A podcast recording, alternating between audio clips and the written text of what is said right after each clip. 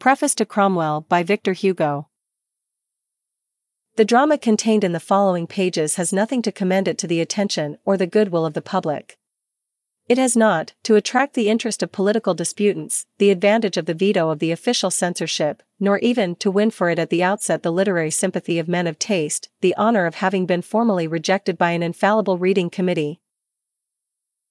It presents itself, therefore, to the public gaze, naked and friendless, like the infirm man of the gospel, solus pauper nudus. Not without some hesitation, moreover, did the author determine to burden his drama with a preface. Such things are usually of very little interest to the reader. He inquires concerning the talent of a writer rather than concerning his point of view, and in determining whether a work is good or bad, it matters little to him upon what ideas it is based or in what sort of mind it germinated. One seldom inspects the cellars of a house after visiting its salons, and when one eats the fruit of a tree, one cares but little about its root.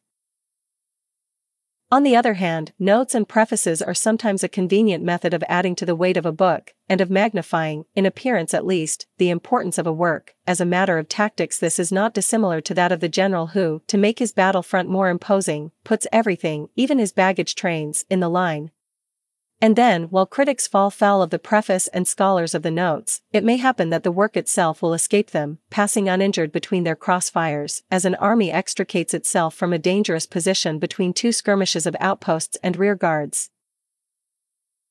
These reasons, weighty as they may seem, are not those which influenced the author. This volume did not need to be inflated, it was already too stout by far, Furthermore, and the author does not know why it is so, his prefaces, frank and ingenuous as they are, have always served rather to compromise him with the critics than to shield him. Far from being staunch and trusty bucklers, they have played him a trick like that played in a battle by an unusual and conspicuous uniform, which, calling attention to the soldier who wears it, attracts all the blows and is proof against none. Considerations of an altogether different sort acted upon the author. It seemed to him that, although in fact, one seldom inspects the cellars of a building for pleasure, one is not sorry sometimes to examine its foundations. He will, therefore, give himself over once more, with a preface, to the wrath of the feuilletonists. Che sarà sarà. He has never given much though to the fortune of his works, and he is but little appalled by dread of the literary what will people say.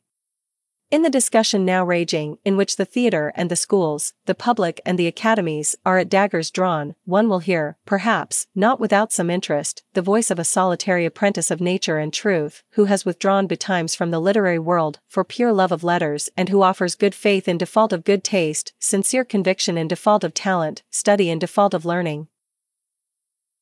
He will confine himself, however, to general considerations concerning the art, without the slightest attempt to smooth the path of his own work, without pretending to write an indictment or a plea against or for any person whomsoever.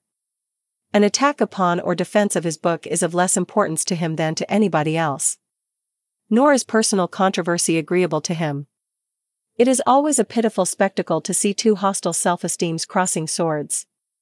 He protests, therefore, beforehand against every interpretation of his ideas, every personal application of his words, saying with the Spanish fabulist. Haga applications. Con su pan se lo coma. In truth, several of the leading champions of sound literary doctrines have done him the honor to throw the gauntlet to him, even in his profound obscurity, to him, a simple, imperceptible spectator of this curious contest. He will not have the presumption to pick it up. In the following pages will be found the observations with which he might oppose them, there will be found his sling and his stone, but others, if they choose, may hurl them at the head of the classical Goliaths. This said, let us pass on. Let us set out from a fact. The same type of civilization, or to use a more exact, although more extended expression, the same society, has not always inhabited the earth. The human race as a whole has grown, has developed, has matured, like one of ourselves. It was once a child, it was once a man, we are now looking on at its impressive old age. Before the epoch which modern society has dubbed ancient, there was another epoch which the ancients called fabulous, but which it would be more accurate to call primitive. Behold then three great successive orders of things in civilization, from its origin down to our days. Now, as poetry is always superposed upon society, we propose to try to demonstrate, from the form of its society, what the character of the poetry must have been in those three great ages of the world primitive times, ancient times, modern times. In primitive times, when man awakes in a world that is newly created, poetry awakes with him. In the face of the marvelous things that dazzle and intoxicate him, his first speech is a hymn simply. He is still so close to God that all his meditations are ecstatic, all his dreams are visions. His bosom swells, he sings as he breathes. His lyre has but three strings God, the soul, creation, but this threefold mystery envelopes everything, this threefold idea embraces everything. The earth is still almost deserted. There are families, but no nations, patriarchs, but no kings. Each race exists at its own pleasure, no property, no laws, no contentions, no wars. Everything belongs to each and to all. Society is a community. Man is restrained and not. He leads that nomadic pastoral life with which all civilizations begin, and which is so well adapted to solitary contemplation, to fanciful reverie. He follows every suggestion, he goes hither and thither at random. His thought, like his life, resembles a could that changes its shape and its direction according to the wind that drives it. Such is the first man, such is the first poet. He is young, he is cynical. Prayer is his sole religion, the ode is his only form of poetry. This ode, this poem of primitive times, is Genesis. By slow degrees, however, this youth of the world passes away. All the spheres progress, the family becomes a tribe, the tribe becomes a nation. Each of these groups of men camps about a common center and kingdoms appear. The social instinct succeeds the nomadic instinct. The camp gives place to the city, the tent to the place, the ark to the temple. The chiefs of these nascent states are still shepherds, it is true, but shepherds of nations, the pastoral staff has already assumed the shape of a scepter. Everything tends to become stationary and fixed. Religion takes on a definite shape, prayer is governed by rites, dogma sets bounds to worship. Thus the priest and king share the paternity of the people, thus theocratic society succeeds the patriarchal community. Meanwhile the nations are beginning to be packed too closely on the earth's surface. They annoy and jostle one another, hence the clash of empires, war.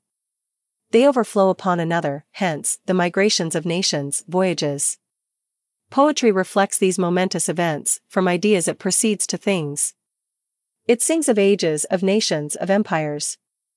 It becomes epic, it gives birth to Homer. Homer, in truth, dominates the society of ancient times. In that society, all is simple, all is epic. Poetry is religion, religion is law. The virginity of the earlier age is succeeded by the chastity of the later. A sort of solemn gravity is everywhere noticeable, in private manners no less than in public. The nations have retained nothing of the wandering life of the earlier time, save respect for the stranger and the traveler. The family has a fatherland, everything is connected therewith, it has the cult of the house and the cult of the tomb. We say again, such a civilization can find its one expression only in the epic. The epic will assume diverse forms, but will never lose its specific character, Pindar is more priest-like than patriarchal, more epic than lyrical. If the chroniclers, the necessary accompaniments of this second age of the world, set about collecting traditions and begin to reckon by centuries, they labor to no purpose, chronology cannot expel poesy, history remains an epic. Herodotus is a Homer.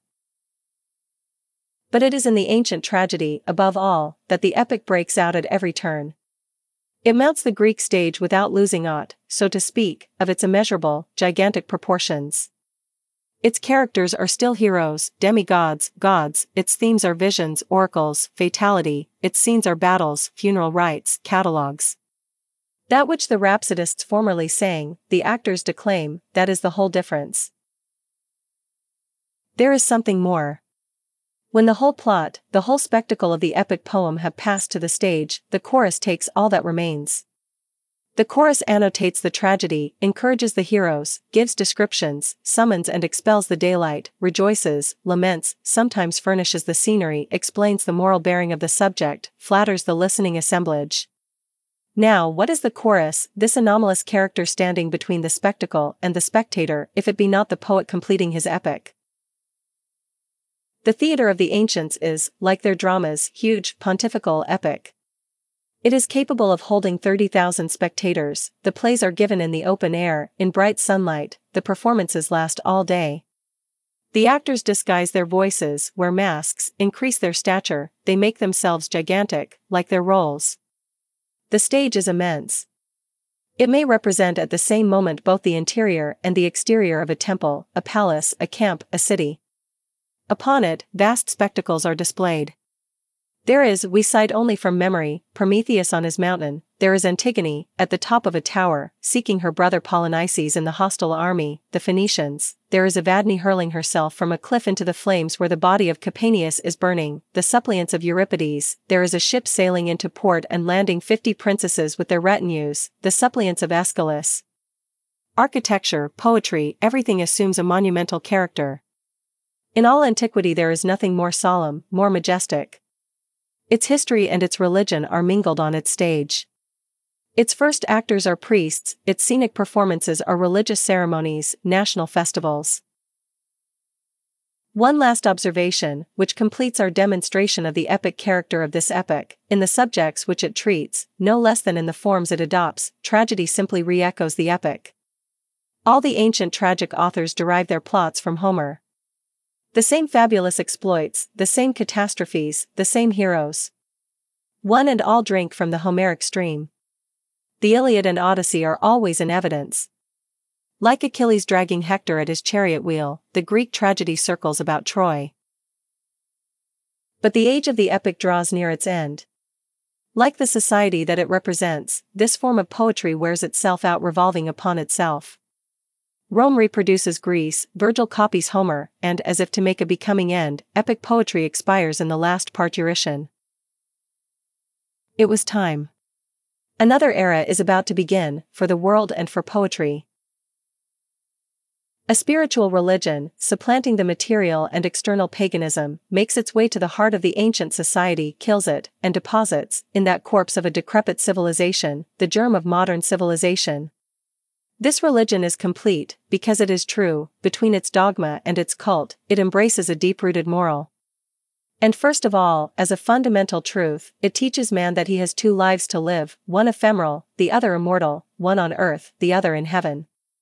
It shows him that he, like his destiny, is twofold, that there is in him an animal and an intellect, a body and a soul, in a word, that he is the point of intersection, the common link of the two chains of beings which embrace all creation, of the chain of material beings and the chain of incorporeal beings, the first starting from the rock to arrive at man, the second starting from man to end at God, a portion of these truths had perhaps been suspected by certain wise men of ancient times, but their full, broad, luminous revelation dates from the Gospels.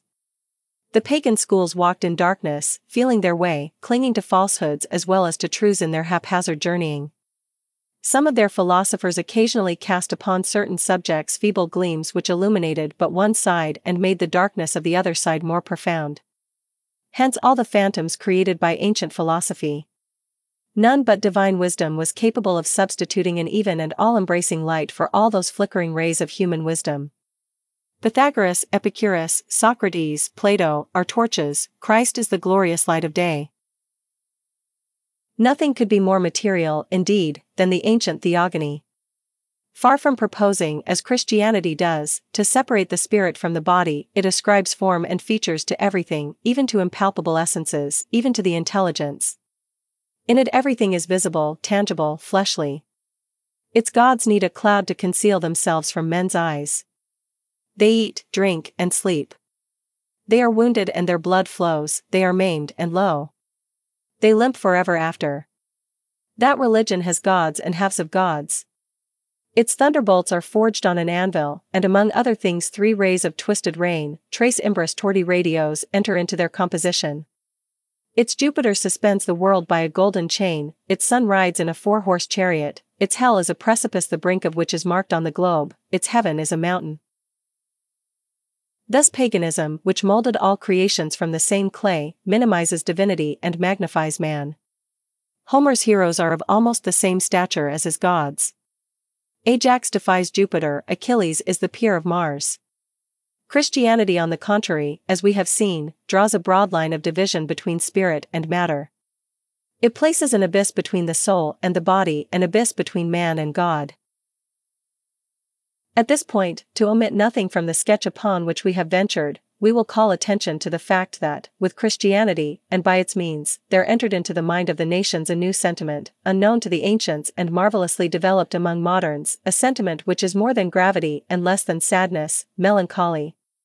In truth, might not the heart of man, hitherto deadened by religions purely hierarchical and sacerdotal, awake and feel springing to life within it some unexpected faculty, under the breath of a religion that is human because it is divine, a religion which makes of the poor man's prayer, the rich man's wealth, religion of equality, liberty and charity?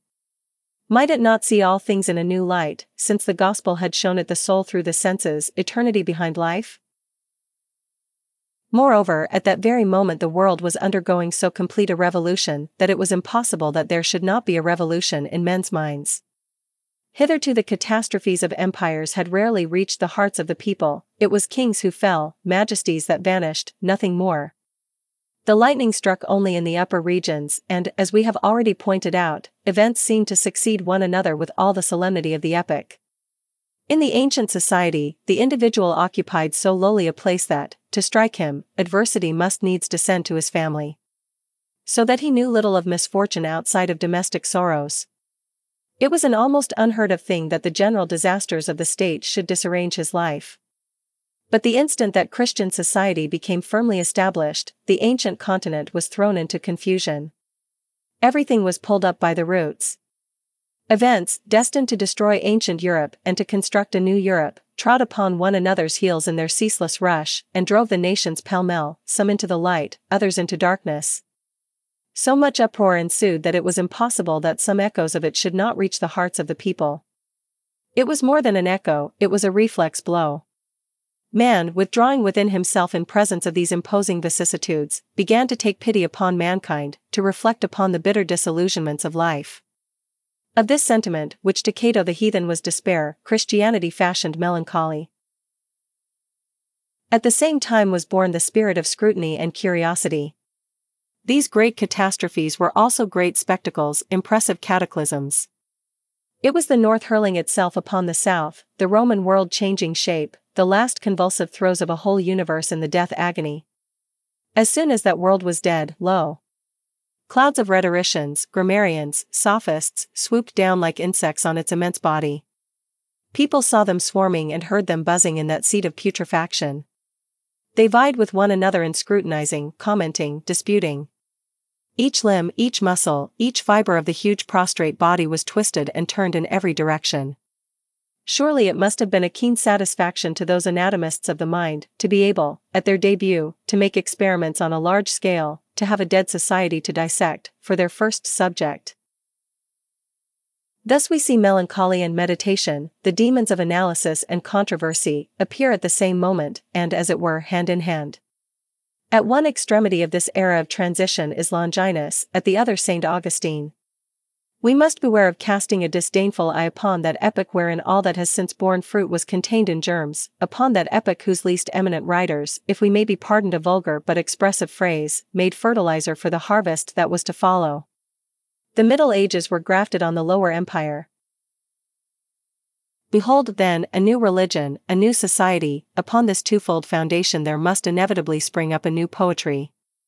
Previously, we beg pardon for setting forth a result which the reader has probably already foreseen from what has been said above. Previously, following therein the course pursued by the ancient polytheism and philosophy, the purely epic muse of the ancients had studied nature in only a single aspect, casting aside without pity almost everything in art which, in the world subjected to its imitation, had not relation to a certain type of beauty, a type which was magnificent at first, but, as always happens with everything systematic, became in later times false, trivial, and conventional.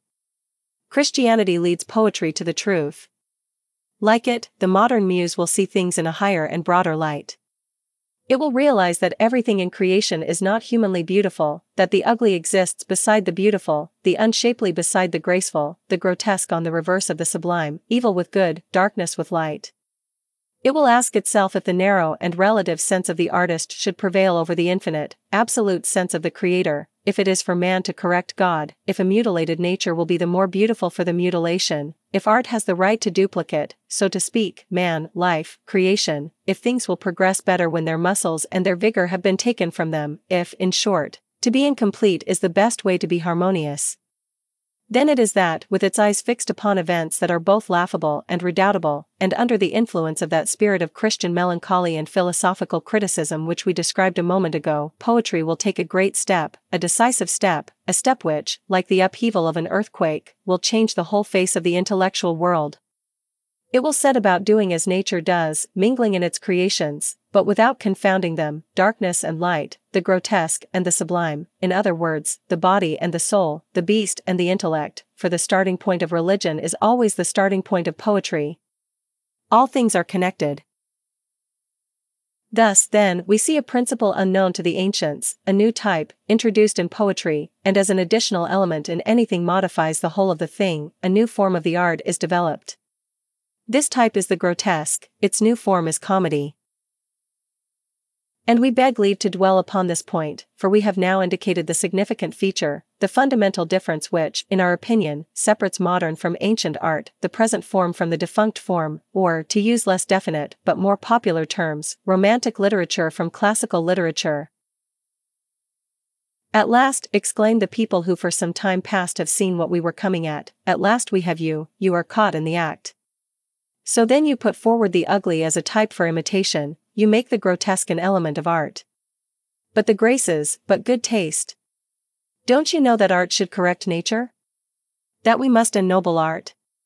That we must select? Did the ancients ever exhibit the ugly or the grotesque? Did they ever mingle comedy and tragedy? The example of the ancients, gentlemen. And Aristotle too, and Boileau and La Harpe. Upon my word. These arguments are sound, doubtless, and, above all, of extraordinary novelty. But it is not our place to reply to them.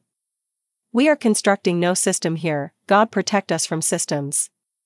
We are stating a fact. We are a historian, not a critic. Whether the fact is agreeable or not matters little, it is a fact. Let us resume, therefore, and try to prove that it is of the fruitful union of the grotesque and the sublime types that modern genius is born, so complex, so diverse in its forms, so inexhaustible in its creations, and therein directly opposed to the uniform simplicity of the genius of the ancients. Let us show that that is the point from which we must set out to establish the real and radical difference between the two forms of literature. Not that it is strictly true that comedy and the grotesque were entirely unknown to the ancients. In fact, such a thing would be impossible. Nothing grows without a root, the germ of the second epoch always exists in the first. In the Iliad Thersites and Vulcan furnish comedy, one to the mortals, the other to the gods. There is too much nature and originality in the Greek tragedy for there not to be an occasional touch of comedy in it. For example, to cite only what we happen to recall, the scene between Menelaus and the portress of the palace. Helen Act I and the scene of the Phrygian Orestes Act 4. The Tritons, the Satyrs, the Cyclops are grotesque, Polyphemus is a terrifying, Silenus a farcical grotesque. But one feels that this part of the art is still in its infancy. The epic, which at this period imposes its form on everything, the epic weighs heavily upon it and stifles it. The ancient grotesque is timid and forever trying to keep out of sight. It is plain that it is not on familiar ground, because it is not in its natural surroundings. It conceals itself as much as it can. The satyrs, the tritons, and the sirens are hardly abnormal in form. The fates and the harpies are hideous in their attributes rather than in feature, the furies are beautiful, and are called Eumenides, that is to say, gentle, beneficent. There is a veil of grandeur or of divinity over other grotesques. Polyphemus is a giant, Midas a king, Silenus a god. Thus comedy is almost imperceptible in the great epic ensemble of ancient times. What is the barrow of Thespis beside the Olympian chariots? What are Aristophanes and Plautus beside the Homeric colossi Aeschylus, Sophocles, Euripides? Homer bears them along with him as Hercules bore the pygmies, hidden in his lion's skin. In the idea of men of modern times, however, the grotesque plays an enormous part. It is found everywhere on the one hand it creates the abnormal and the horrible, on the other the comic and the burlesque. It fastens upon religion a thousand original superstitions, upon poetry a thousand picturesque fancies. It is the grotesque which scatters lavishly in air, water, earth, fire, those myriads of intermediary creatures which we find all alive in the popular traditions of the Middle Ages, it is the grotesque which impels the ghastly antics of the witches' revels, which gives Satan his horns, his cloven foot and his bat's wings. It is the grotesque, still the grotesque, which now casts into the Christian hell the frightful faces which the severe genius of Dante and Milton will evoke, and again peoples it with those laughter-moving figures amid which Callot, the burlesque Michelangelo, will disport himself. If it passes from the world of imagination to the real world, it unfolds an inexhaustible supply of parodies of mankind. Creations of its fantasy are the scaramouches, crispins and harlequins, grinning silhouettes of man, types altogether unknown to serious-minded antiquity, although they originated in classic Italy. It is the grotesque, lastly, which, coloring the same drama with the fancies of the North and of the South in turn, exhibits Sganarelle capering about Don Juan and Mephistopheles crawling about Faust. And how free and open it is in its bearing. How boldly it brings into relief all the strange forms which the preceding age had timidly wrapped in swaddling clothes. Ancient poetry, compelled to provide the lame Vulcan with companions, tried to disguise their deformity by distributing it, so to speak, upon gigantic proportions. Modern genius retains this myth of the supernatural smiths, but gives it an entirely different character and one which makes it even more striking, it changes the giants to dwarfs and makes gnomes of the cyclops. With like originality, it substitutes for the somewhat commonplace Lernaean Hydra all the local dragons of our national legends, the Gargoyle of Rouen, the Graouli of Metz, the Cher of Troyes, the Dree of Montlhéry, the Tarasque of Tarascon, monsters of forms so diverse, whose outlandish names are an additional attribute, all these creations draw from their own nature that energetic and significant expression before which antiquity seems sometimes to have recoiled. Certain it is that the Greek Eumenides are much less horrible, and consequently less true, than the witches in Macbeth. Pluto is not the devil,